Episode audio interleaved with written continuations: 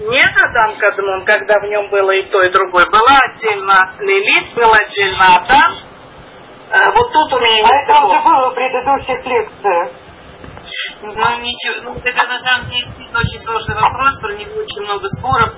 А, про, про, а, по-видимому, а, тот Адам, который соответствовал Лилит, он был все, они были изначально раздельные. Там было мужское и женское изначально раздельное. Вот, вот в этом вопросе был сначала другой Адам, правильно? Это второй был вариант, когда он был вместе. Да, э, его в шутку называют Адам решен, решен. А, все, тогда у меня больше нет вопросов. Теперь мне понятно. На самом в том, что не, не передавали никакого Адам решена ширини. Ведь Адам решен, решен, это как будто бы Адам решен с невыявленным женским началом. Это будет что-то слишком.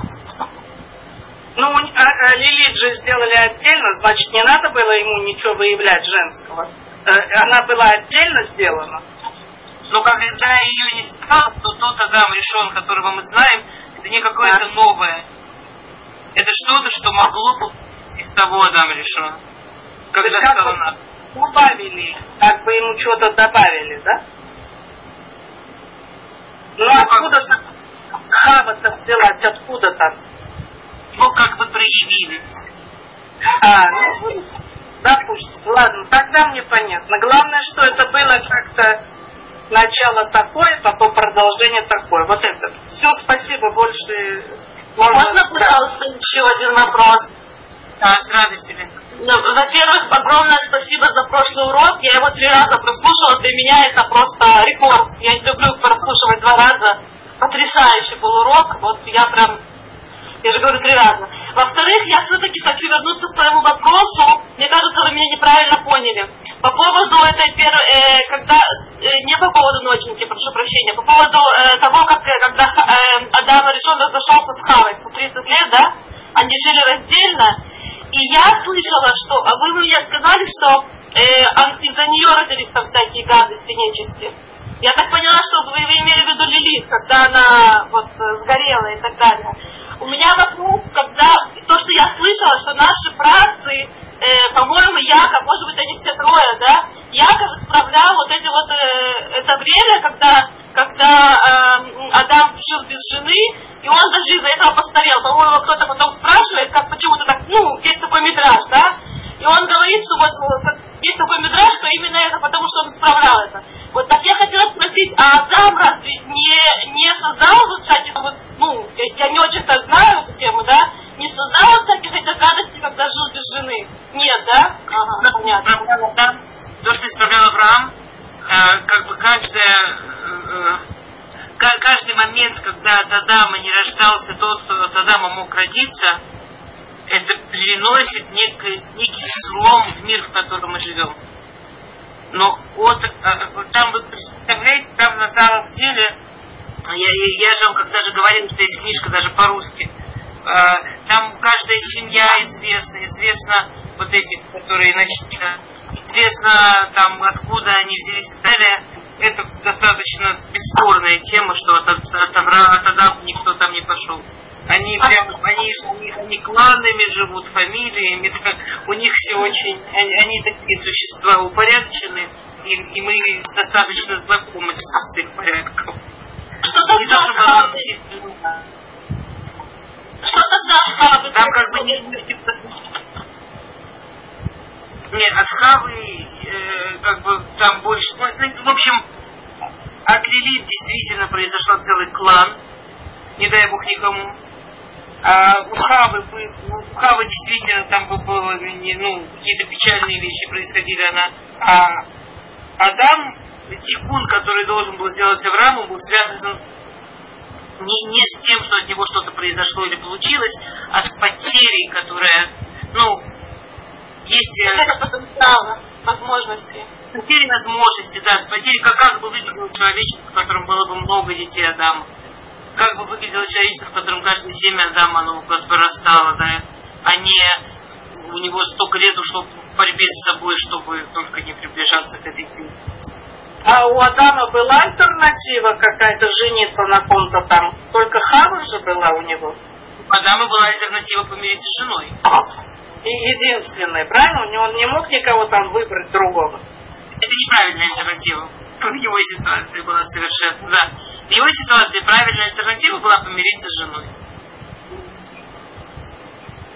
Ну, у него правильная, как бы у него были сомнения, это величайший, ну, не величайший, совершенно потрясающий человек, у которого были свои сомнения, но, как, но мы видим, что Тора считает, что когда он помирился с женой, это было правильно. То есть, когда он это было... А женщины какие-то там другие были? Ну, а это их потомки были. Для него была только Хава. Да. Поэтому всю эту историю про Адама и Хаву мы, конечно, рассматриваем как историю про абсолютную семью.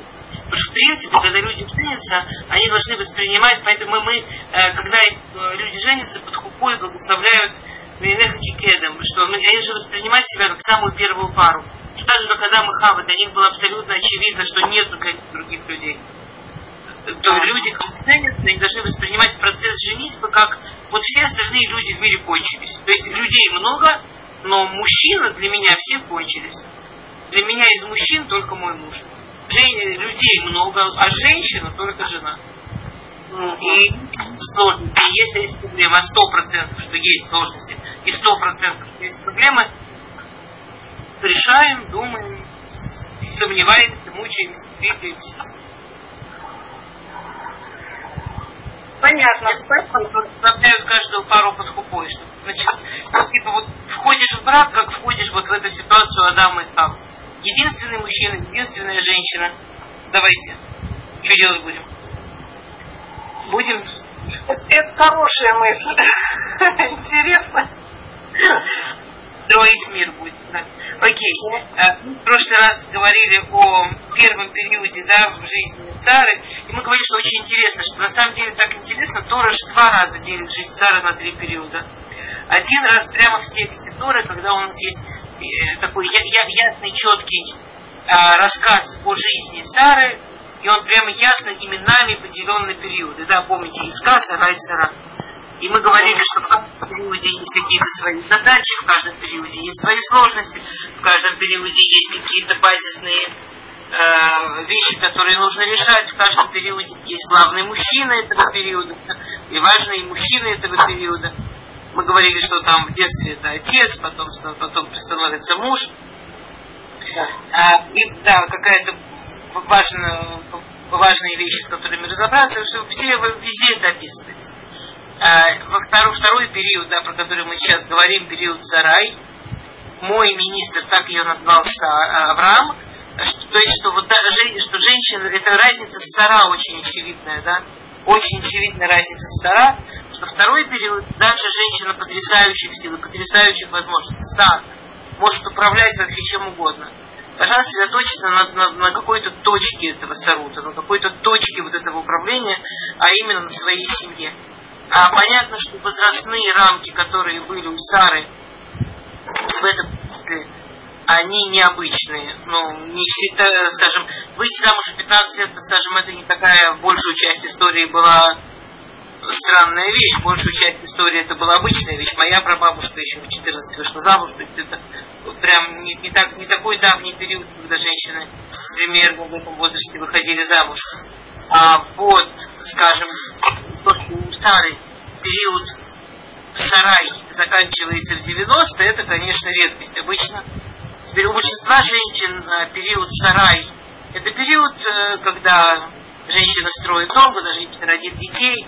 В жизни Сары ребенок, в принципе, Сара это э, она бесплодная женщина. Она женщина, которая проживает жизнь без детей.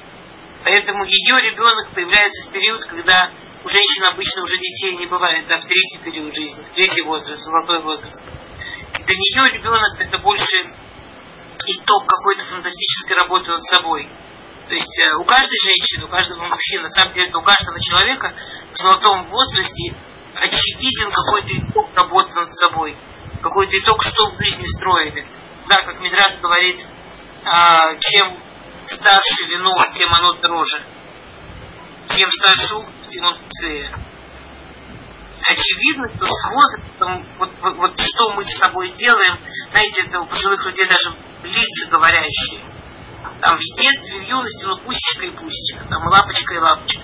Чем человек старше, тем у него более говорящее лицо.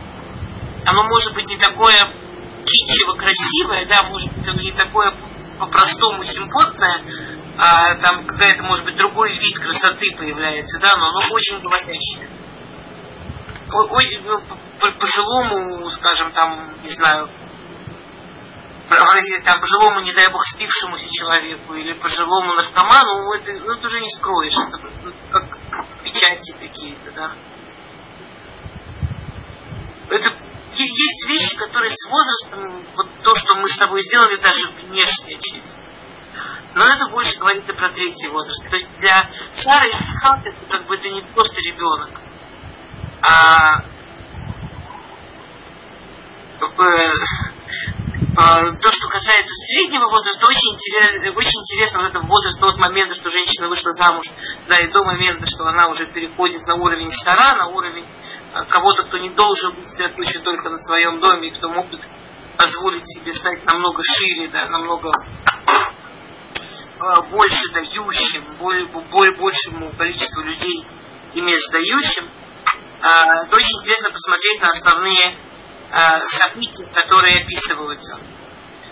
Первое событие, которое описывается после замужества, да, что лех леха, что ее муж Всевышний ему говорит переезжать на другое место, она идет за ним. Вообще описывается то, как они строят семейную жизнь. Вот это, то есть они уходят от семьи, от родины, они уходят, и они строят очень свою жизнь, они строят очень себя между собой. То есть одна часть, которая описывается в жизни Сары, это, конечно, вот эта вот важность связи с Авраамом, важность связи с Богом.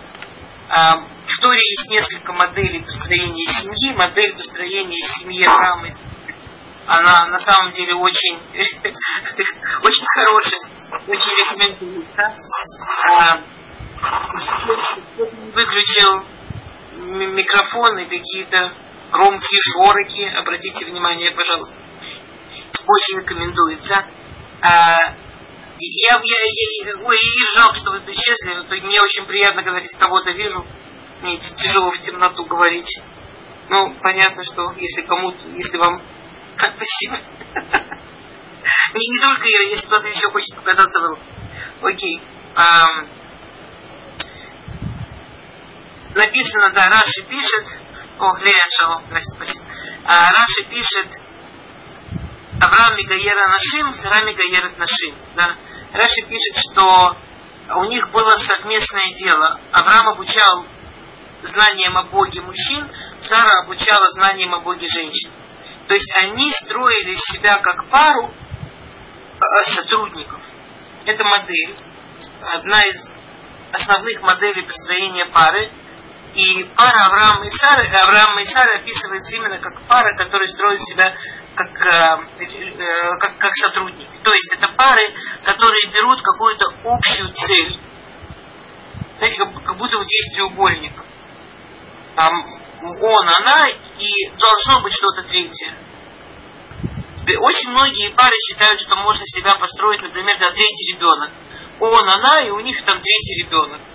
И это построит их пару. Это большая ошибка. Через ребенка можно построить родительство это абсолютно другая функция человеческой личности. Есть функция человеческой личности быть родителем. И родительство, конечно, строится через ребенка. Не пара. Это, это важная вещь, которую важно знать.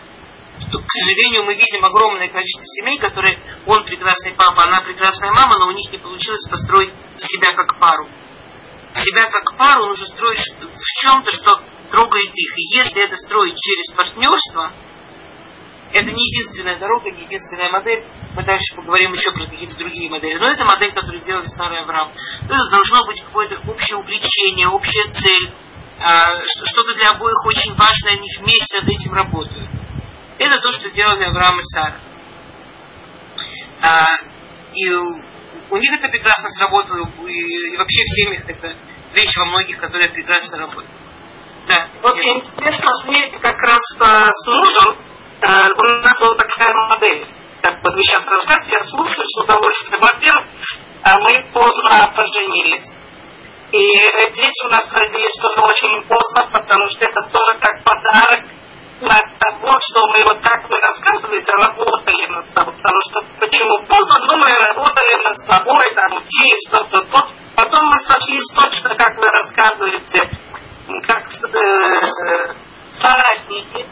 И у нас одно дело. И вот мы делали одно дело, и делаем до сих пор. Но у нас уже трое детей, но первый дети, ребенок появился вообще очень поздно. В 36 лет я первого родила. Ну, в 14, как ваш папа. Вот. И вот эта модель вы рассказываете, я прямо вижу, вот слышу, как э, просто по этой модели мы тоже как бы пошли. Она действительно интересная. Чудесно. Спасибо. Спасибо. Буду. Прекрасно. Прекрасный пример. Спасибо. Окей. А, Э, ребенок как результат работы с собой, да, я сейчас очень, я очень под впечатлением, мне буквально пару минут до начала урока написала женщина, прислала фотографию, что вот родился ребенок, мы с этой женщиной работали, она была бездетная, бесплодная, и, и, и, и я с ней работала как психолог. Я, и, и потом в какой-то момент она сказала, достаточно, и я не знала, почему достаточно в смысле, что все хорошо, в смысле, что, что она решила. Я не знала, ну я не лезла. Она не хотела говорить, я не лезла. И вдруг она вот, вдруг, и, и вот она прислала, что вот уже родился ребенок, э, женщине за 50, первый ребенок. Вау. Да. Я прямо, вот буквально пару минут до нашего, до нашего урока, я еще вся под впечатлением.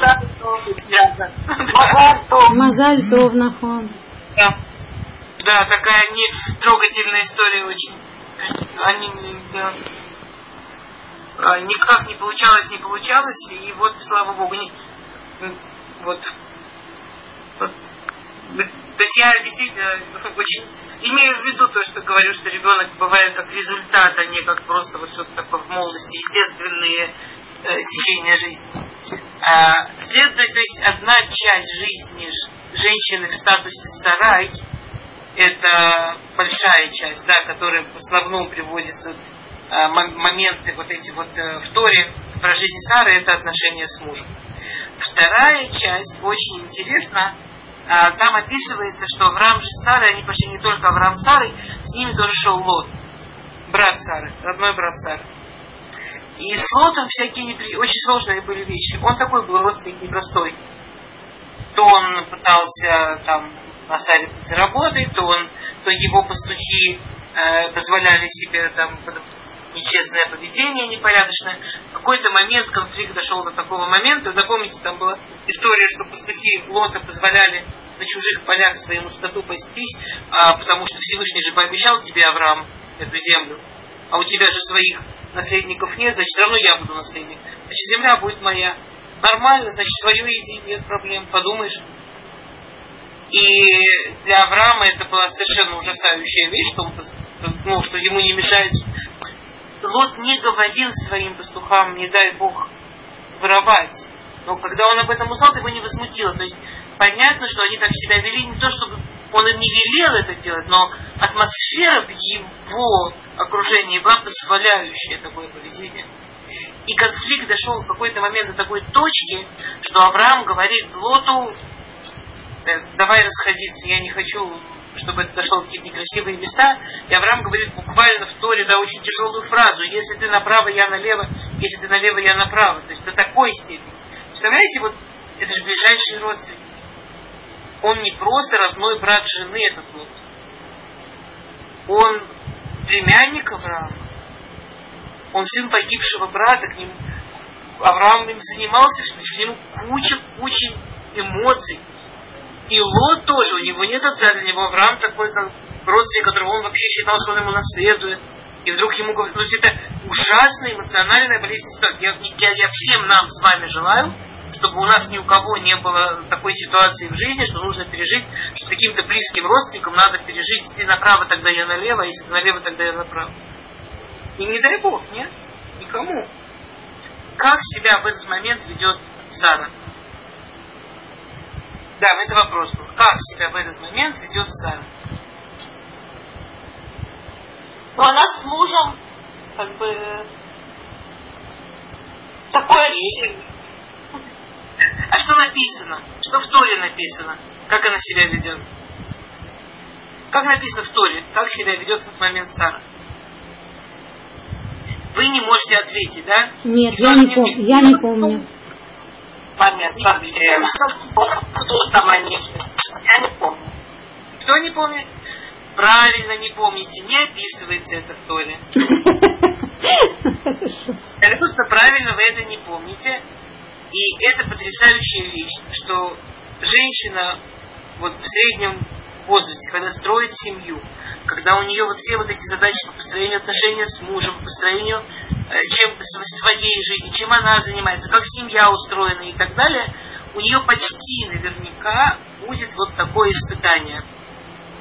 Как себя вести, когда у мужа конфликт с другими родственниками?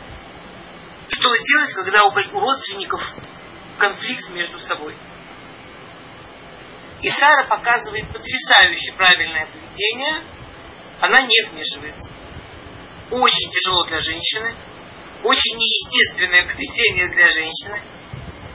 Но, как вы понимаете, это два ее ближайших на тот момент мужчины. Родной брат, родной муж. Находится в тяжелом конфликте. Чего бы ей не разрулить? Чего бы ей не прийти и не сказать, слушайте, вы же все идиоты, одна я понимаю. Слушайте меня, Сейчас я все тут объясню. Ну, как женщины любят, да? Я же знаю, как надо. А вы, мужчины, ничего не соображаете. Вы-то мои близкие, мои дорогие родственники, ничего не понимаете. И это потрясающе, потому что мы видим, что позже Лот и Авраам могли, они, они, Авраам всегда приходил на помощь Лоту. Когда у Лота была тяжелая ситуация, Авраам всегда его спасал, всегда приходил ему на помощь когда Лоту было нужно, они всегда могли потом и общаться, и делать какие и, и справляться с действительно трудными вещами вместе. Помните, была история, когда а, Амрафель захватил Лота в плен, Авраам его спас, спас ему жизнь. То есть тем, что она не... Обратите внимание, потрясающая вещь. Тем, что она не вмешалась, она не довела конфликт до такой ситуации, которая была бы действительно уже трагичной, с плохими последствиями она доверилась своим близким мужчинам, что они чувствуют, что надо расходиться, со всей болью, которая есть в этом. И это расхождение сохранило семью. Не в идеальной форме, не так, как мы мечтаем. Мы себе это иначе представляем, мы себе иначе этого желаем, мы себе иначе этого хотим. Вот у Сары была эта мудрость понимать, что не все идеально, и не все как хочется, и не все как мечтается и дать уважение близкому, это нам намного более ценно. И мы видим впоследствии, что намного более важно и намного более мудро, и намного лучше работает, чем выступить вот с этим нашим классическим женским, не дай бог, я не хочу сказать, что все так же, но очень многие женщины, ну прямо вот это вот базовое чувство «я знаю, как надо», знаете, это же не просто так. Всевышний вложил в нас вот это вот чувство «я точно знаю, как люди должны себя вести», потому что у нас есть материнская основа. Часть хавы, помните, когда мы учились про две основные части, которые в нас есть. Вот часть той, часть того, чтобы быть хавой, часть того, чтобы быть той, кто дает жизнь она заключается в том, что нам очень хочется, помните, мы об этом подробнее говорили, когда мы учили Шатхай, мы говорили, что женщина, э, она придет к ткани мира, она соединяет вот эти все веревочки, все эти ниточки, которыми ткань мира связывает между собой людей. У нас действительно есть этот талант. У нас действительно есть эта способность. Мы не просто так чувствуем. Проблема, что нет ни одной способности, которую можно отпускать гулять как кошку саму по себе. Нет ни одного таланта, который может управлять нами. Всеми нашими талантами должны управлять мы. И в принципе здесь Сара стоит в классической ситуации, в которой я подозреваю, что так или иначе сильнее, слабее, нет женщины, которая не стояла в своей жизни. Вмешаться или проявить уважение. Ком- покомандовать, и я-то верю, что я сделаю лучше, конечно или дать доверие дать людям ощущение, что им их уважают, их доверяют, им, им доверяют, осознают, что они взрослые и не вмешиваются туда, куда тебя не зовут. И Сара выбирает однозначно вот дорогу, что мы ее там не видим, да. Сара однозначно выбирает дорогу не вмешиваться. И это приносит абсолютно правильные плоды. И это тот совет, который нам, по-видимому, дает Всевышний. Это тот совет, который, по-видимому, нам дает Тора, что надо очень хорошо подумать, куда вмешиваться, если нас туда не приглашают. И, и, и насколько это уместно и так далее. А, еще одна э, еще одна тема, целая тема, которую нам показывает Тора в, в истории жизни Сары, когда она сарай, это, конечно, все, что касается вот ее приключений с другими мужчинами. Да?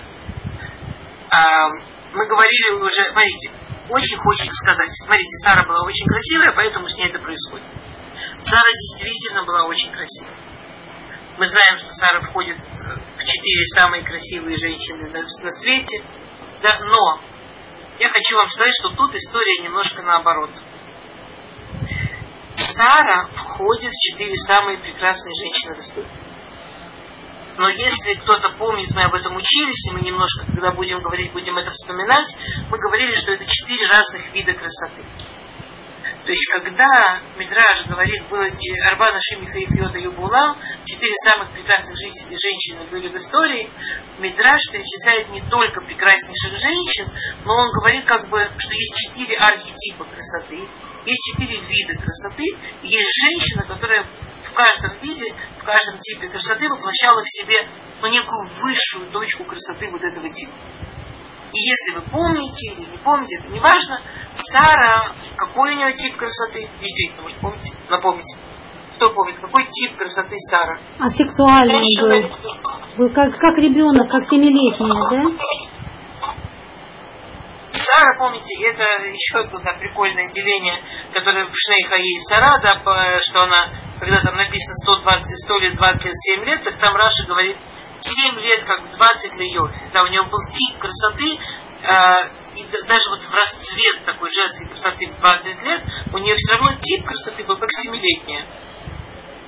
И мы говорили, что это очень странный комплимент. Ну, я не думаю, что если вы видите какую-то зрелую э, женщину в расцвете женской красоты, вы ей скажете, боже мой, ты так выглядишь чудесно, как будто тебе 7 лет. Представить? Ну, скажем, если скажут 40-летней женщине, ты чудесно выглядишь, как будто тебе 30, это норм. Да? Или там, ты так молодо выглядишь, прям не скажешь, что тебе 50, как будто 48. Ну, что-нибудь такое, нет? Ну, но мы не говорим людям, ой, так выглядишь, слушай, как будто тебе два годика. Прямо офигеть. Ну что это?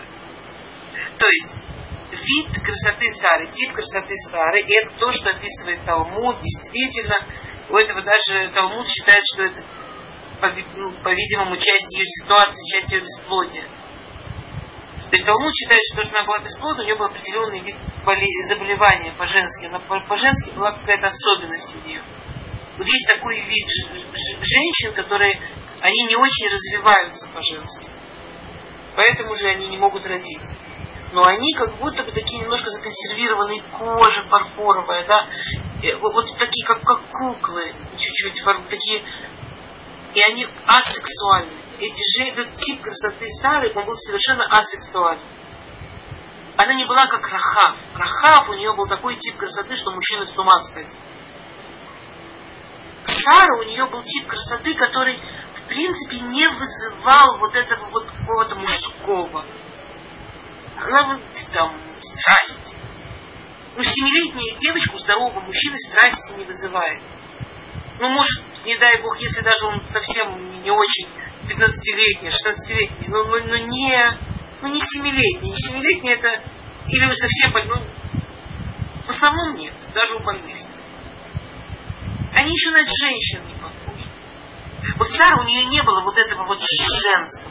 У нее была потрясающая милость. У нее была потрясающая правильность. но это было совершенно не связано с чем-то вот сексуальным. И даже в ее жизни женщины, которая абсолютно не была вот с какой-то вот такой ноткой сексуальности, даже в ее жизни были истории, когда она должна была решать вопрос про верность мужу. Другими словами, то, что Тора нам говорит, Тора не говорит, он царь такая красивая, вот поэтому ее все время воровали. Ну, во-первых, не все время, а два раза. Вот это потрясающе. А, ее воровали больше статусно, да? Мы, мы, мы сейчас к этим историям подойдем, да, ее воровали больше статусно, что она была настолько иная, настолько другая, да, а, когда Авраам спускается с ней в Египет, мы, я не помню, мы уже упоминали эту историю, не упоминали? Нет, на, Авраам... на этих уроках нет. Нет? Написано, да, что они, ну это же такая тяжелая дорога, и все пешком там на верблюдах. Я всегда в этом месте вспоминаю у Маркиса, я вспоминаю, забыла, как называется произведение. У Маркиса есть какое-то произведение, забыла, как называется, прошу прощения, где описывается ситуация, как люди там в Южной Америке должны были перейти из точки А в точку Б, и они шли через какую-то там пустыню, пыль, все такое, и там познакомились, какие-то люди познакомились. Потом они перешли, пришли в эту точку Б, умылись, и никогда в жизни больше не смогли друг узнать. Потерялись навсегда. Потому что сам, теперь вы понимаете, Маркис описывает современность свою. Значит, Маркис описывает нач- начало прошлого века. Он не описывает трехтысячелетнюю давность, о которой мы сейчас учим. Он описывает буквально вот там 20-30-е годы прошлого века. Люди в 20-30-х годах прошлого века, просто перейдя через пустыню, настолько страшно испачкались, изменялись, то есть дорога настолько их уродовала, изменяла, что невозможно было узнать, только они умрут. А, и Авраам, да, там это очень э, трогательная история, что они должны были перейти через Нахар Либог, да, через эту речку Либог, и Авраам переносит Сару на руках, и он смотрит в воду, чтобы, не дай Бог, там не, не оступиться, ее не уронить, и она смотрит в воду и он видит в воде ее отражение. И глядя на ее отражение в воде, он говорит Енейна Ядати Кииша и Фамареат. Вот теперь я узнал, что ты красивая женщина, что ты женщина, которая очень красиво выглядит. Ну и понятно, что тут наши комментарии встают на уши. А, им, ему 75, он женился в 25 или 50 лет женаты. Пришло время рассмотреть через 50 лет. А, во-первых, э, конечно, это а, а, очень интересно в этом месте подумать о том, по какому... Вот помните, мы говорили, когда мы говорили про Иску, что Сара выбирала не пользоваться красотой. Что она в юности выстроила некий сознательный выбор пользоваться красотой.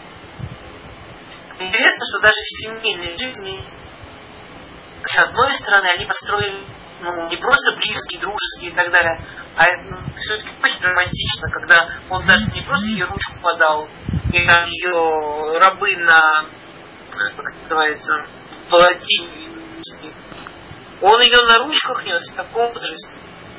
Это, конечно, про любовь. Но это, конечно, про любовь, конечно, про романтику. Конечно, такие вот красивые. Именно как у мужчины и женщины но в их отношениях действительно то, как она выглядит, вот не было фишкой. Ну, на этом, на этом они строили, и это зависит от женщины.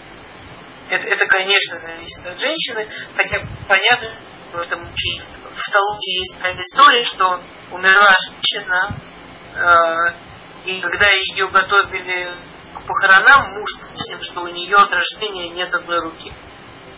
Они всю жизнь прожили вместе, и он никогда не заметил, что у нее нет одной руки. И когда его спросили, а, в общем, он сказал, она была скромная, я это уважал. И что он видел, что есть кто-то у нее, что он чтобы он тут смотрел, это уважал. И он даже никогда не, не заинтересовался. Он считал, что это для нее скромность, это для нее что-то, что она хочет скрыть, что она видит, и он с уважением относился. И Талмуд из них праведник. Она, которая а, так прожили жизнь, что ей хотелось или то, что не хотелось, не видели, что она так управляла своим телом, собой, что вот она такая правильная женщина, так, сильная женщина, или он, что он даже не интересовался, что жене что-то неприятно, он да, да, даже не, не пытался туда залезть. Да. Ведь понятно, что это неоднозначно, что вот Сара выбрала это только Сара. Понятно, что нам нужен был такой Авраам, который намного все-таки женщины. Если женщина делает упор на, на, на внешность, это работает. И если женщина делает упор в других вещах, это работает как-то иначе. А, то есть то, что Авраам говорит, он смотрит и говорит, то есть я знал, что ты красивая, но что такая красота, что никакая дорога и никакая пыль, никакая грязь ее не испортит. Что при том, что мы идем в дороге, а ты все равно такая красивая, это надо волноваться. Это что-то надо переживать. А мы сейчас еще идем в Египет, где живут такие некрасивые люди. И Авраам договариваются с Сарой, да, они строят план, что все равно они по, по тому, как принято говорить, как брат и сестра, потому что его отец ее воспитывал, и будем говорить, что моя сестра, и я... Прерывается? Да, плохо слышно? Да. Я могу... Кедр Кейну бы кодыш, как мы привыкли. Я могу перезагрузиться, и мы можем заново... Хотите, я попробую перезагрузиться? Обычно помогает. Нет, сейчас хорошо. Сейчас Да? хорошо. Да? Если будет плохо, вы мне скажите, я знаю волшебное слово перезагрузиться. Больше я все равно ничего не умею. Но могу. Окей. В общем, скажите, если будет надо, хорошо? Вы понимаете, я говорю, я не знаю, вы мне сообщаете, как там это слышно. Окей. А, и, в общем, это был план. Но Авраам, то, что называется перештадлуть, это тоже, конечно, такая, с одной стороны, романтическая история. Э, Он так переживал, так волновался, что из-за этого они и попались, да? Вместо того, чтобы просто прийти и сказать, да, вот моя сестра, буду замуж выдавал, он ее, ее сундук, чтобы ее не увидели, когда сундук хотели открыть.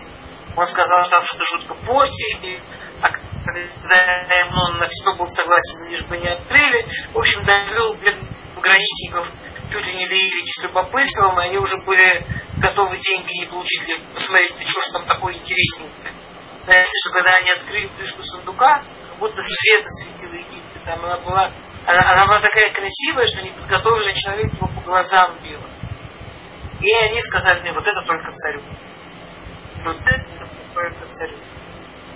И есть, когда ее забрали к паро, есть в Мидрашим, мы не учим сейчас про мужчин, поэтому мы не будем туда лезть, есть молитва Авраама, сохранил Мидрашим, сохранилась молитва Авраама, как Авраам молится о спасении Сары, о том, чтобы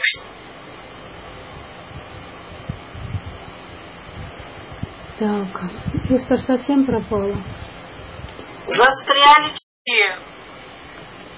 Ну, в принципе, Сара, да, относительно, причем и старая женщина, стоит э, в такой возможности. Детей нет у нее с мужем, а ее ни много ни мало, ну, даже трудно сказать сваты, практически уже за сватом, с его точки зрения, главный император современности ее. Я не знаю, с чем сравнить в наше время.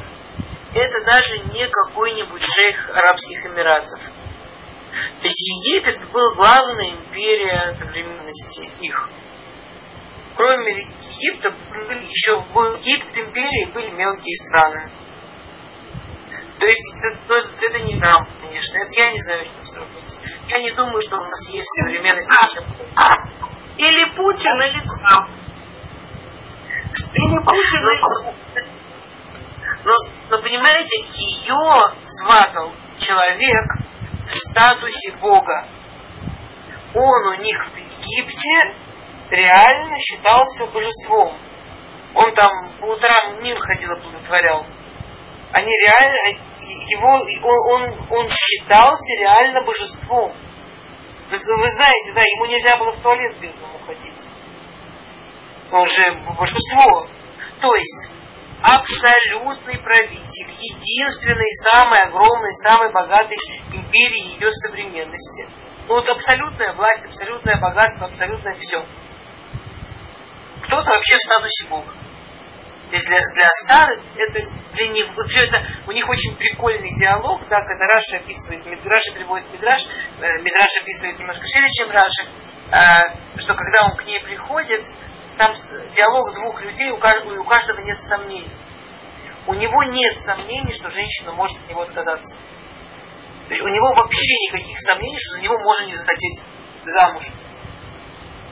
И когда она ему говорит, э, там, да, э, Лефи два Сара Эшет Авраам, она, это посук в Торе, да, что по слову Сары, жена жены Авраама, так Беруш говорит, что она ему, когда он к ней пришел, говорит, слушай, давай поправься, и вообще я замужем. Я жена Авраама, я ему не сестра, ему жена. То есть она думала, что это все закончится, потому что у них в Египте с замужними женщинами прям строго они как-то было. Это то, чего Авраам боялся. Они всегда, они очень строго относились не жениться на замужних. Они обязательно сначала убивали мужей. Э, это, это прямой посок в Торе, что, да, э, что Авраам говорит, ути я аргу, вот так и хаю. Авраам говорит, меня убьют, а тебя Ой, это так неприлично по-русски, не знаю, как это прилично по-русски, кстати, пою. Но типа меня-то просто один раз убьют, а тебя с тобой будут жить и жить с тобой. Ну, типа, ну, вот. Ну, понятно, понятно. А, но, но, но мужей жестко убивали, то, если хотели замужнюю женщину, не женились на замужнюю. А Паро, он был настолько убежден, что за него нельзя не захотеть замуж, он и говорит, он говорит, ну это же не на людях, ну какая разница. То есть э, он, он считал, что вот эта вся история замужа не замужа, только если люди узнают. А все, мы с тобой уже во дворце, никто нас не видит, какая проблема. Женись не хочу. Можно жениться, пожалуйста. И она ему объясняет, а он ничего слушать не хочет. То есть он абсолютно был, как бы он жениться пришел. То, что он в его статусе не понимал, что женщина может за него не хотеть замуж, мы можем понять. То, что у Сары тоже нет вообще сомнений. Вот ее замужество, оно вот такое. Вот помните то, что мы говорили про это стопроцентное замужество, когда, как Адам и Хава, когда нет вариантов? Конечно, это вот такой пример. И женщина молодая, разные вещи в жизни происходят. И разные истории в жизни происходят. И разные соблазны в жизни происходят. И очень легко про себя понять. Для Сары это не был соблазн. Для Сары это не был вопрос. Она Эшет Авраам, она замужем за Авраамом. Вот эта вот история про то, что нет других мужчин, что остальные люди не мужчины. Это вот то, что Сара. Это то, что Сара. Кстати, да, и там дальше нам Тора описывает потрясающую историю. Да, в Торе написано дословно, что э, да, заболели и порой, и все его домашние, и сам его дом, по слову Сары, жена Авраама. Э, что там была какая-то болезнь, типа, ну, типа какого-то разъедания чего-то. Что это было и у людей, и у стен домов. Что это и на людях, и на стенах домов было. Что у него замок разрушаться начал. Если вы интересовались э, истории, архитектуры истории исторической, то вы представляете себе, что замок фараонов, он был призван там потоплять. Знаете, вот эти статуи, которые до сих пор остались, что когда человек подходил, э, входил в замок фараона, там сидят типа фигуры фараонов, помните, и, и э, большой палец вот так вот, и потом, значит, сидят. И большой палец, он высотой в мужчину. Там было все призвано потоплять вот эта божественность, это не человек, это божество, а ты маленький, ты как палец на ноге, вот это вот все, да. А, и вот этот замок начал разрушаться, по слову Сары. То есть, конечно, мы ничего не понимаем в том, кто такая Сара. Раши говорит, умерет на малах хах в умаке. Она говорит ангелу бей, и ангел бьет. Другими словами, то, что говорит Раши. Раши Паштан. Раши приводит простой комментарий, то есть фактически. То, что говорит Раши, что Сара была женщина, не просто там пророчица и так далее. Сара была женщина на уровне управления ангелами. То есть Сара, она знала имена ангелов, она умела управлять ангелом на, на уровне, как Ах, это чуть ли не, извините, пожалуйста, я, я прошу прощения, это чуть это на уровне фаз.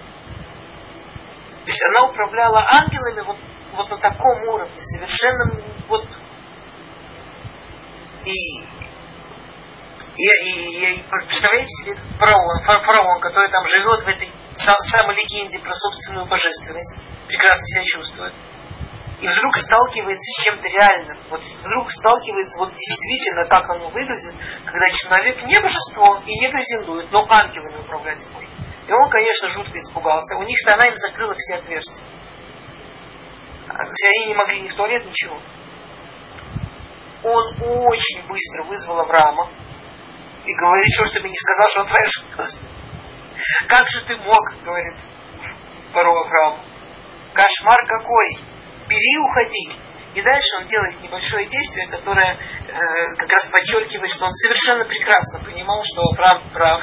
Потому что написано, что до границы он дал отборный отряд, чуть ли не целую армию, чтобы довели Авраама с Сарой, чтобы Сару никто по дороге украсть не попытался. То есть он прекрасно понимал, что Авраам все правильно сделал, иначе было там не, не выжить. И, и иначе было никак. Ну, поругаться и сказать, э, Интересно, что есть еще одна история, да, они приходят в Израиль, через какое-то количество времени Сару крадет, э, пытается украсть Элимелах, да, абсолютно другой царь. Тоже царь, тоже очень важный, крутой человек, но абсолютно другой. Скажем, если фараон это такой грубый, самовлюбленный, там, вот, живущий в некой фантазии, совершенно шизофреничный человек, ну, скажем, окей, ну, не понравился про Элимелаха, да, про, про, про Авимелаха мы знаем совершенно другие вещи. Про Авимелаха мы знаем, что это был очень духовный человек, очень красивый человек. То есть э, и, и история совершенно та же, она замужем. Других мужчин нет. Это не играет роли, что это за мужчина. Вообще не играет роли, что это за мужчина. Хотя, конечно, для женщины часто оказываются... Понятно, что есть женщина, которая живет в каком-то таком социальном э, скажем, понятно, что женщина, которая всю жизнь живет, скажем, в коллективном обществе еврейском, вряд ли сильно сталкивалась с чем-то таким. Ну, у нее много шансов прожить с таким не столкнуться. Всякое бывает, понятно. Но женщина, которая живет в более открытом мире, скорее всего, у нее будут вот эти вот испытания, как у Сары. Она, она должна будет ответить на себя на вопрос, она сидит на заборе или она действительно замужем. И это очень... Ой, извините, я забыла. Если вы еще остается войти, извините, на минуту и дверь закрою. А, окей. А, очень интересно, что есть, а, извините, еще одна, еще одна история, которая рассказывается нам о жизни с царем в период Сарая. Это история Сагарь. И если мы думаем об истории Агарь, как об... давайте быстренько ее вспомним, и... а вы мне скажите, понятно ли, о чем эта история в смысле жизни любой женщины. Да? У них нет детей, и Потому что как бы история сверху, она очень э, зависит от культуры там данной, да, она ну, совсем не похожа на нашу жизнь, на нашу культуру. Э, у них нет детей, и Сара говорит Аврааму, что она согласна, чтобы он взял вторую жену, что было принято в то время, для того, чтобы родились дети. И когда Авраам берет вторую жену, то эта вторая жена, она очень плохо начинает, она беременеет, начинает очень плохо относиться к Саре, и, и, и Бог с ним плохо относится к Саре, разрушать все, что Сара сделала, а, говорить гадости про Сару. Ну, мы говорили, что их совместная работа Авраама и Сары, да, то, на чем они строили свою семью, было, что Авраам учил мужчин, Сара учила женщин. И к этому моменту у них уже было а, больше 300 учеников. То есть у них уже был как городок такой вокруг них. Сара проводила уроки, приезжали женщины, семьи, которые хотели какой-то духовности, чего-то высокого, приезжали издалека, посмотреть на это все и так далее. И Агарь, она начинает разрушать она не, не то, чтобы она это планировала, но ей так важно было, там, скажем, приезжали женщины, она говорила, а что вы идете к Саре за брахой? Чего здесь зовут к Саре учиться? Он Бог сам показал, кто из нас двоих вообще женщина, который, которую он любит. Я вон с Авраамом с первого раза уже беременна. А она с ним больше 50 лет ничего. А вы у нее учиться хотите. Что-то, мне кажется, у нее не совсем такая жизнь, что прямо вот очень сильно благословение видно. И Сара была в ужасном состоянии, пришла к Аврааму и сказала, ну, делай что-то, невозможно. Все разрушает, все ломает. Да, и, и Аврааму, Аврааму, естественно, с этим всем вообще было очень тяжело, и Сара отдалила от себя Агари, не хотела с ней ничего близкого, и эти женщины, которые приходили, тоже перестали на Гаре обращать внимание, а Галя это ужасно тяжело пережила, у нее был выкидыш, там очень тяжелая семейная история. Потом Агарь второй раз забеременела, родила Ишмаэля. И с Ишмаэлем тоже все было непросто. Как вам кажется, на что это похоже в жизни обычной женщины, которая не будет, там, скажем, затягивать в жизнь мужа еще одну женщину, чтобы она от него рожала? Ну, обычная современная женщина вряд ли пережива, будет переживать, как... Ну, видимо, суррогатное материнство, или не про это? Нет, что говорят, такое... да, что как бы если рассматривать с точки зрения беременности, то современный навык это суррогатное материнство. А если с точки ну, если с точки зрения ситуации, то это не то, что любовница, но, скажем так, да, другая женщина. Это может быть история про другую женщину, ну, окей. Это может быть история что-то еще, что-то такое вот обычное, да. Смотрите, современной женщине все равно нужно делить мужчину с чем-то, что очень принято, скажем, и нормально. Во время Сары вторая жена была принята и нормально. И если жена бесплодная, это было очень принято и нормально, что он женится на молодой, чтобы она родила у нас тоже есть очень много вещей, с которыми принято и нормально делить мужа.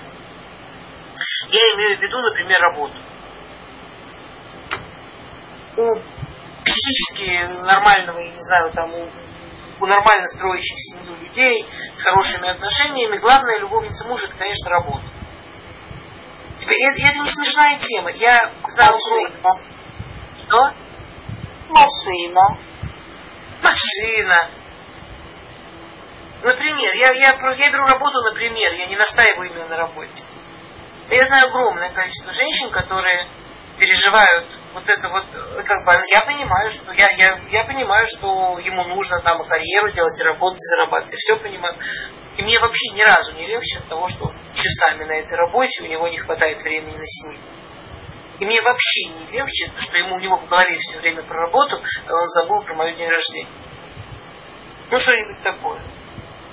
И мне вообще не легче, что он все время на работе, а я, у меня сейчас ребенок болеет, я должна сама, а он даже там и так далее.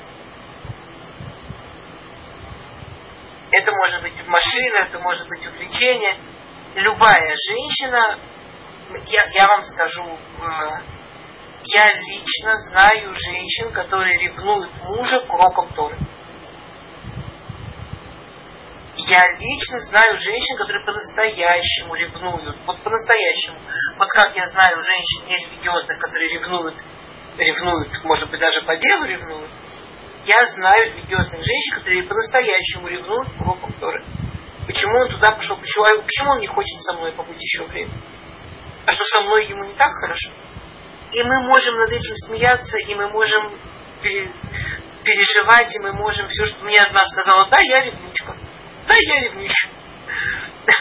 Ну, но вот эта история с тем, что ты строишь отношения с человеком. Вот, вот есть некий человек, абсолютно снаружи от тебя.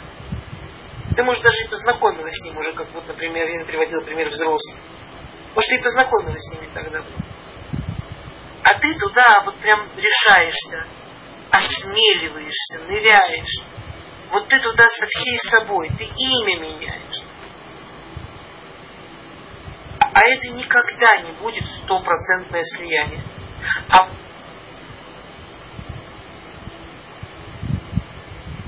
Ой, Эстер. Ну, на самом, на самом. Эстер, вы застыли на самом, на самом этом. А никогда не будет слияния. Ну, опять застыли. Ой. Да, еще раз, наверное, это перешибает звук. Да. А, Никогда не будет слияния. Вот на этом вы остановились.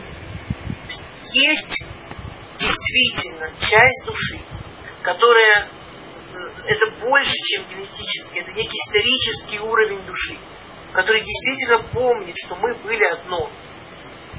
Мы были тот самый Адам Кадмон, мы были тот самый первый человек, который были вот одно. И эта часть души, она у женщины более в открытом виде. Мужчина, скажем, он намного тяжелее, вы знаете, это интересно, но по... мужчины намного тяжелее переживают разрыв. Тяжелее на него идут. Это почти все исследования это показывают. А женщины, то есть они как будто у них вот это вот осознание единства этого, оно где-то глубже сидит. А женщины сильнее вот осознают вот это одно. И хотят вот это одно. И женщина с этой своей тоской, с ностальгией, памятью вот об этом единстве должна построить какую-то реальность, в которой она делится мужем. И это делится самым супернормальным, самым суперпринятым. Это в глазах современников и в глазах самой себя. Сара, которая говорит Аврааму, давай я, давай я тебе помогу выбрать жену, чтобы она родила, она ведет себя очень достойно, она ведет себя, ну, как, как не эгоистка, ну, вот как правильно ведет себя. Так и надо. И это не, и это не делает это легче. И это не делает всю эту историю, потому чтобы где она, где вот эта вторая жена, вы поняли, нам, ну, вторая жена в смысле вот любое, с чем женщине нужно мужа делить. Любое, что заставляет женщину пережить что полного слияния не будет, и единства не будет, и у каждого обязан быть свой кусок жизни. И это правильно, хотя очень не хочется. И вот как с этим всем выстроиться? Как построить правильные границы? Когда сказать нет, когда сказать да? Когда понять, что может быть действительно это не работает? Может быть действительно э, то, то, с чем пытается, то, то, что муж там считает важным куском своей жизни, может быть, действительно разрушительно. Может. Это, это целый такой, да, вот, вот эта вся история про Сару, Агарь, Авраама, если мы ее почитаем на современном языке, это, ну, как бы нет женщины, которая с этим не должна разобраться, справиться, понять, как с этим работать. И это целый такой, конечно, кеш, да, это целый такой, не знаю, просто э, мигван. Ну, в общем, много тем, это много тем, которые объединяются вот в эту одну. И последняя история, которую мы упомянем про... До сих пор есть вопросы. Я, я я не уверена, что я, я не уверена, что я прям вот подробно-подробно все разбираю. Я не знаю, на каком уровне подробности вам было бы любопытно, поэтому если что-то не до конца понятно, все ура, да, могут помнить, что всегда можно спросить. Окей? Ну, мы переварим, да, может быть, появятся вопросы, пока вот э, перевариваем. Окей, чудесно. И последняя история, конечно, если бы вы уже переварили, вы бы сами сказали, что не хватает для э, разговора это э, понятно воспитание детей. У Сары технически история про воспитание детей, естественно, она пошла в третьем возрасте, потому что просто, ну, технически так было. Мы, мы поэтому там и поговорим. Но воспитание, ну, конечно, обычно все а, истории про воспитание детей, они относятся к возрасту Сарай, а, а, а не к возрасту Сара. Хотя мы вот, да, даже с моими чудесными новостями видим, что по-разному все бывает. Ну, хотя 50 с небольшим это все-таки все еще второй возраст, а не третий. А, и и все-таки я хочу здесь сейчас привести а, очень интересный момент. А, мы подходим к ее, да, мы подходим к ее столетию, примерно в 90-м меняется, когда а, в Хаей Сара, когда в Хаей Сара а, делится ее жизнь немножко по-другому. Помните, э, в 20 как в 7 красивая, 100 как в 20 без греха. Это все начинается с истории Вильюха Ей Сара, да, что э, были жи- годы жизни Шнейха Ей Сара. Все годы жизни Сары и Раши там пишет все годы жизни Шицары, и Раши приводит Мидраш Шавим Летува. Все одинаково хорошие. Все годы жизни Сары, все одинаково хорошие. И, конечно, когда мы говорим про жизнь Сары, сказать все одинаково хорошие, э, ну, сложно. То есть, смотрите, мы говорим про женщину, про которую вот даже то, что мы только до сих пор обговорили. Мы говорим про женщину, которая в детстве осиротела, а должна была уехать из страны от родственников с мужем. Все мы переживали Алию, да, все мы знаем, ну не все, я не знаю, честно говоря, не смотрела, кто присутствует, многие из нас переживали Алию и знают, какая это не смешная история и непростая. А мы не уедем. Знаете, давайте так мы, уезжавшие в конце 80-х, начало 90-х, может быть, немножко лучше можем понять Сару, которая уезжала без надежды, когда бы то ни было увидеть родственников. Только мы это потому что политика, а она это потому что просто мир был такой, что еще раз совершить такое путешествие это было почти нереально. И возраст их дедушки, то есть ее дедушки, а отца Авраама тоже уже был такой не юный. И так и случилось она больше с ним не встретилась. Она больше не вернулась И уйти из места, где как-то, как бы то ни было все устроено, абсолютно на новое место, где ничего нет, ничего не понятно. И они пришли в Израиль, они прошли Израиль, и Всевышний дает просьбу, я вам его подарю, и вдруг начинается голод. Они должны идти в Израиль, в Египет. И в Египте все эти, все, это, все эти переходы ужасные не на поезде, не на самолете. Все, да, все, все на верблюдах. Это, я не знаю. Вы катались на верблюде? Я большой лучше, чем ножка. Нет. Вы знаете, обычно на верблюде люди не то чтобы покатаются, но там экскурсионно сидят пару минут между горбами. Или еще лучше на горбе. Ну вот вообще не кайф. То есть я понимаю, что ножками тяжелее. Но в остальном ты ребенка сажаешь туда, чтобы ему прикольно, ему прикольно ровно 10 секунд. Но это не, маленькое удовольствие. То есть мы в самолете летаем, мы себя жалеем. Кресло не такое, сколько часов можно. Бедная я бедная, целых четыре часа сидела в этом кресле и таком. Потом вся эта история с паром, ну вообще ничего приятного. Потом бездетность, потом все истории с Агаль вот про эту женщину с этой жизнью говорят, или Мелах, ну можно перечислять, про эту женщину с такой историей жизни, говорят вся, все, все годы жизни Шавим Летува одинаково, одинаковые к хорошему. Я пару дней не знаю, вы мне сейчас помогите, как это по-русски. Так Пируш говорит Шавим Летува, а было Шавим Петува. Они одинаково ну давайте я скажу уже, как, что выходит из комментария, они одинаково ей воспринимались хорошо, они одинаково были хорошими. Они не были шавим бетова, они не были одинаково хорошие. Они были шавим лет, и были То есть Сара, то, что у нее получилось сделать ее женой, звук, качает звук. Что? Не слышно? Проблемы со звуком? Угу.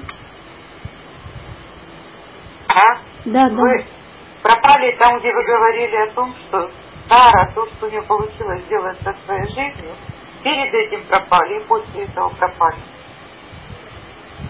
Она основоположник еврейского народа. И не только еврейского. Она историческая фигура, ну, ну очень мало исторических фигур, которые рядом с ней стоят. найти цивилизованного человека, который никогда не слышал о том, что вот такая Сара была, ну, ну нам можно, наверное, ну, в физкультуре разное бывает, но, но постараться надо. Мы, мы говорим о женщине, которая сделала из своей жизни что-то совершенно потрясающее. Очень мало кому за историю такое удавалось, то, что ей. Как? Объясняет Митра, что, она, она, что у нее было вот это вот, ее огромная сила была в восприятии опять пропали. Опять пропало, со, а, пропали совсем и видео, и звук. Это, да, на секунду был, да, ну, видите, как хорошо, что я вас вначале предупредила, что у нас чинят. С этим...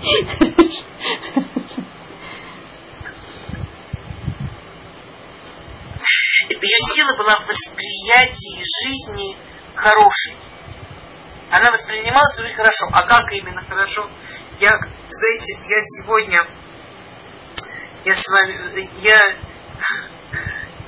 я, я всегда для себя, не то чтобы я не могу вам, э, к сожалению, сказать, что я всегда рассказываю разные вещи, и те, кто слушали какие-то там лекции раньше, понимают, что ну что я могу сделать, Тора, она та же Тора, ее никто нам не переписывает, но я все равно там стараюсь как-то немножко поучиться по поводу того, что я буду рассказывать, даже если я вам ничего из этого не расскажу. Сегодня я нашла у Рава Лихтенштейна потрясающую идею. Он приводит такую, такой комментарий. Он приводит, что как мы знаем, что же сделало ее жизнь хорошей, и он говорит так, что она была под э, кув как баткав, она в 100 была как в 20. И, а что в 100, что она в 100 воспринимала жизнь так как, э, в общем, он говорит так, что есть Таилим Каф. Таилим Каф, Лиманацех, Мизмор, Давид, Янех, Хашем, Байом, Цара, и Шебе, Хашем, Элукеяку. Таилим Каф говорит, 20-й Таилим говорит, как человек воспринимает трудности через то, что это от Всевышнего, через то, что это не про, что, что он понимает, что Всевышний не делает ничего просто так. И Анеха Аштем Байом Цара. Это Бог тебе отвечает в дни, когда тебе больно. И Шибеха Шема Латееву. Тебя спасет имя Бога Якова. Шлах из Захами ходишь, и Митсион из Садеха. Ты получишь помощь из самого святого места. То есть Таилим Каф, он говорит такую идею. Как будто в 20 лет разумный человек, он должен дойти до такой идеи что да, мне бывает трудно, да, мне бывает больно, да, мне бывает сложно, это не просто так, это с неба, все к лучшему, Всевышний знает, что он делает, и если я, себя, если я это правильно воспринимаю, он мне поможет, и эта помощь будет из самого святого места, только меня еще поднимет в самое святое место. Я через эти трудности еще только поднимусь. То есть я не могу отрицать боли, я не могу отрицать сложности, я не могу отрицать трудности. Я в 20 лет уже вижу, что это есть. Я в 20 лет уже вижу, что мир непростое место и в нем разное происходит. И я в 20 лет работаю над тем, чтобы понимать, чтобы понимать, что все эти трудные, тяжелые, больные вещи, они сверху, они от Бога.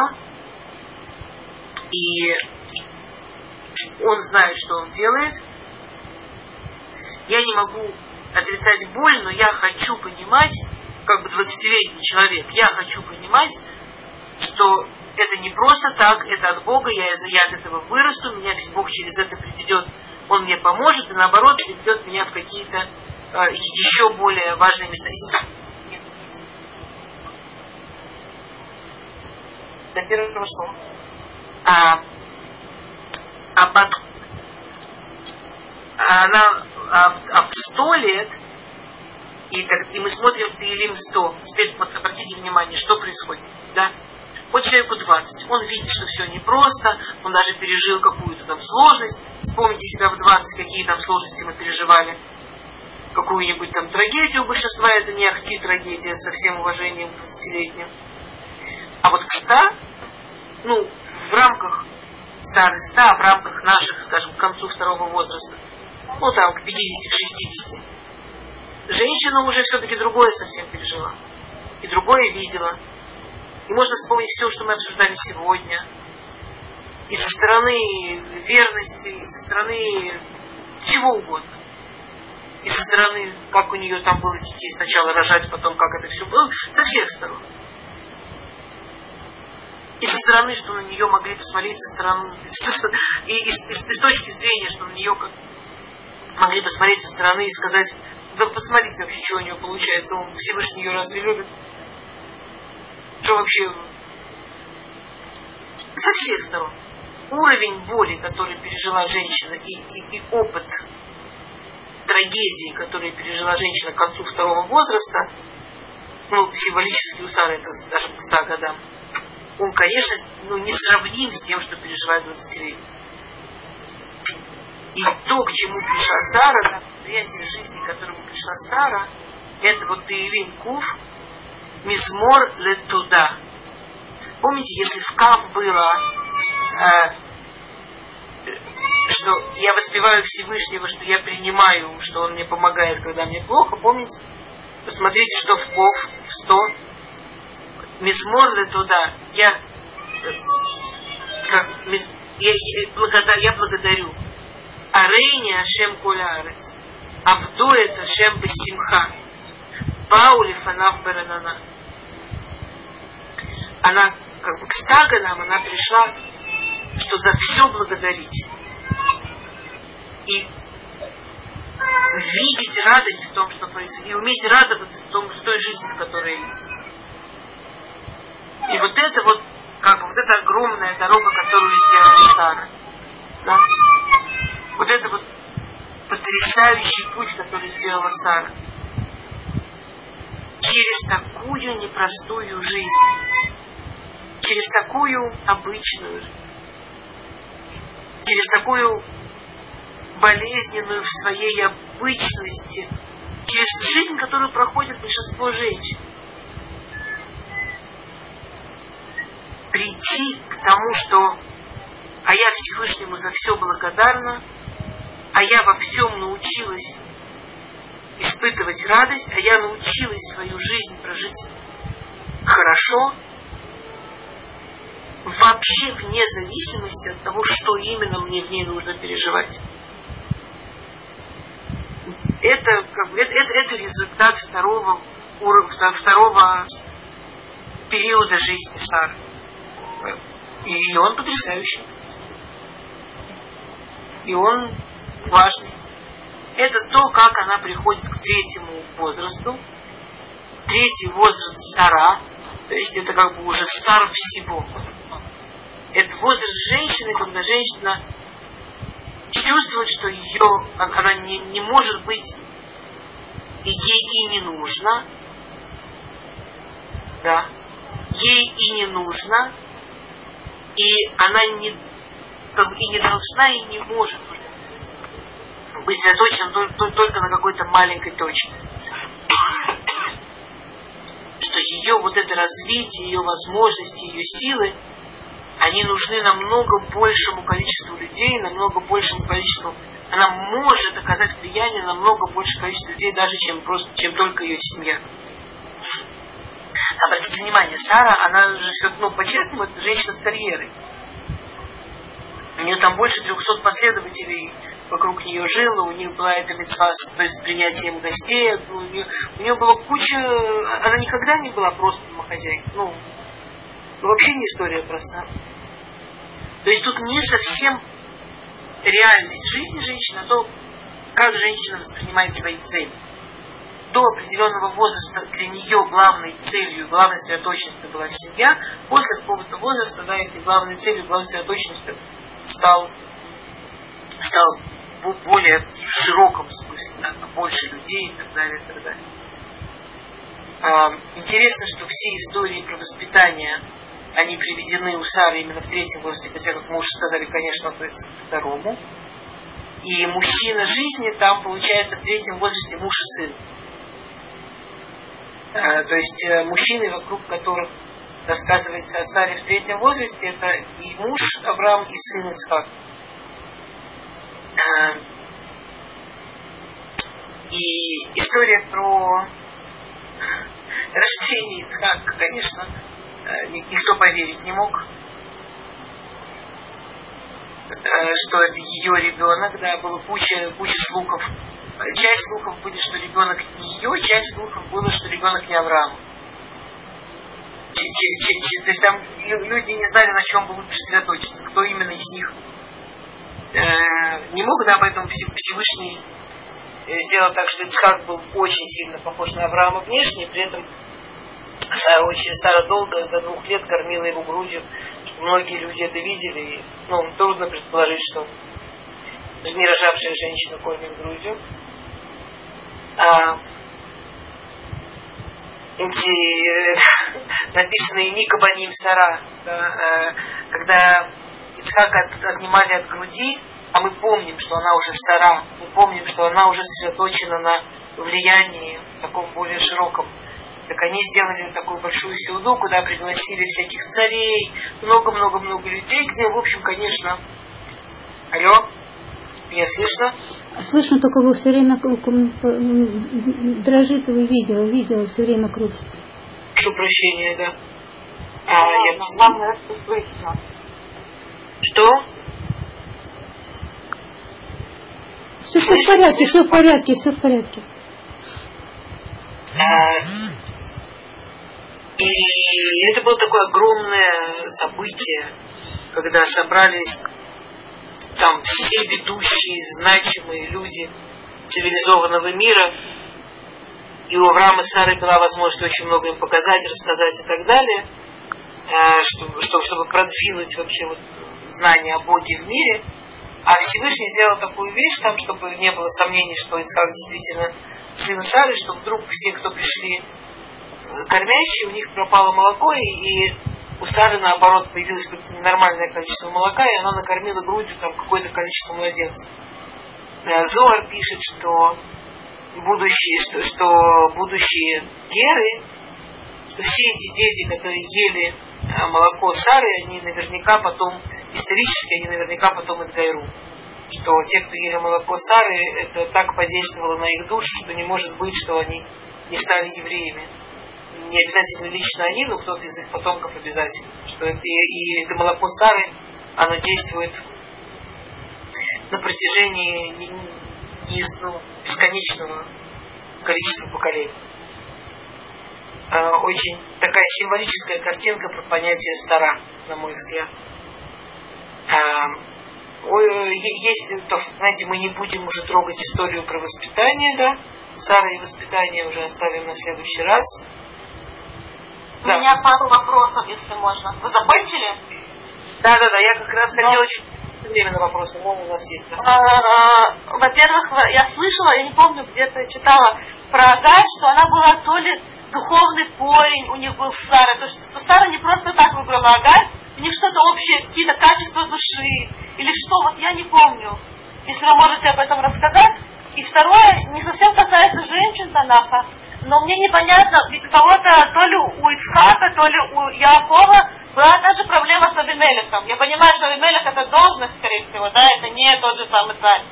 Вот, но мне очень странно, что он ничего не выучили из э, этого Сипура с Сарой. И как-то это не похоже на наших працев. Вот, если вы можете что-то об этом рассказать. Спасибо. Извините, пожалуйста, я второй вопрос не очень поняла еще. Давайте так, про Агарь поговорим в следующий раз. А, потому что там это связано со, с тем, что мы не договорили про воспитание.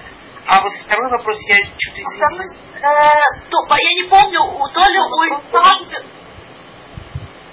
девочки может напомнить сейчас, не помню, то ли у Ицхака, то ли у Якова тоже жену забирал Реймелев. Я не помню, по-моему, должно быть по Ицхаку. У Ицхака, по всему. У Ицхака. Не-не-не, там он выучил, там история такая, там прям в Торе история, что, э, э, что Ривка очень ему понравилась, и он уже был научен Сарой, поэтому вместо того, чтобы э, забрать, он даже никому не доверял. Он даже не послал слуг, а сам пошел и подглядел, он хотел днем, он не был скромный человек, он не собирался ночью подглядывать, он днем хотел так подглядеть, как они общаются, и он считал, что он по, как они общаются, поймет, э, в, какой, в каком виде родства они э, находятся. И э,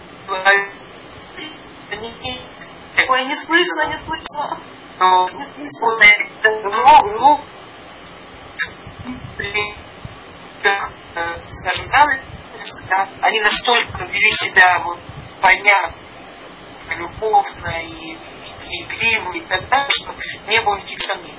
И он вызывает Ицхака и говорит, я вообще не понимаю, ты зачем ну, тоже с этой историей Сары, как Сара, там твой отец уже сказал. Не слышно.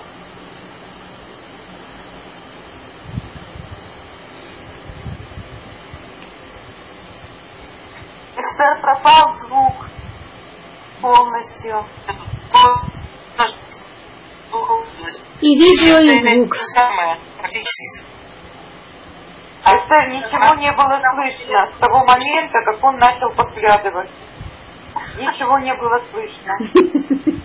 Спасибо.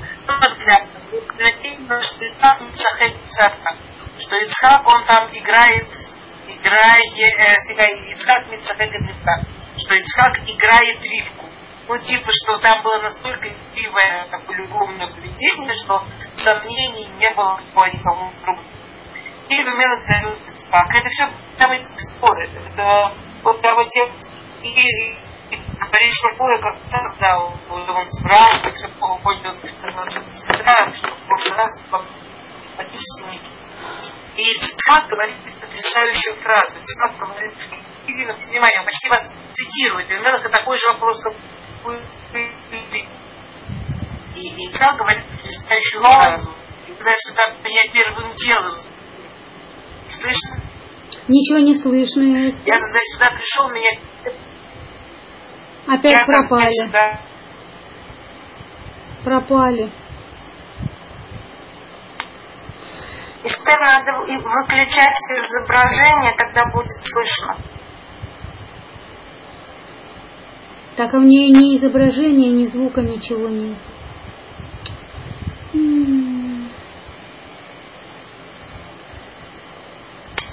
Слышно? Да. Какую фразу он сказал а... потрясающую? То есть, как Мел спрашивает практически тот же вопрос, что Елена, да, уже как было плохо с этой историей, зачем уже еще раз? печать. Когда я сюда пришел, меня первым делом спросили, кто мне эта женщина. Птица говорит, а у меня, ты понимаешь, что это знать?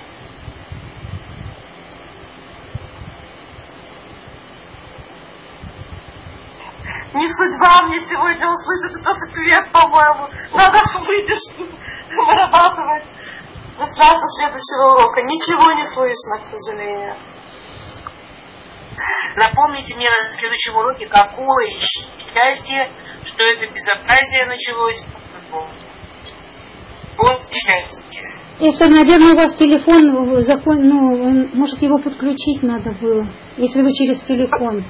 Я, блин, это напомню на следующем уроке. Что именно напомнить, какими словами? Потрясающую фразу, мы так и не услышали потрясающую фразу. Ну, Да нет, видимо, не судьба. Третий раз пытаемся, напомним на следующем уроке. Большое спасибо. Э, Лея, если вы слышите, я написала в чате свой номер телефона, пожалуйста, девочки, и Ирина Шахамур, пожалуйста, позвоните мне на, в личку. Э, На, на телефон я вам все скажу. Все. Ну все, пока, бай. Спасибо большое. Пока. Мгм, пока. Спасибо большое.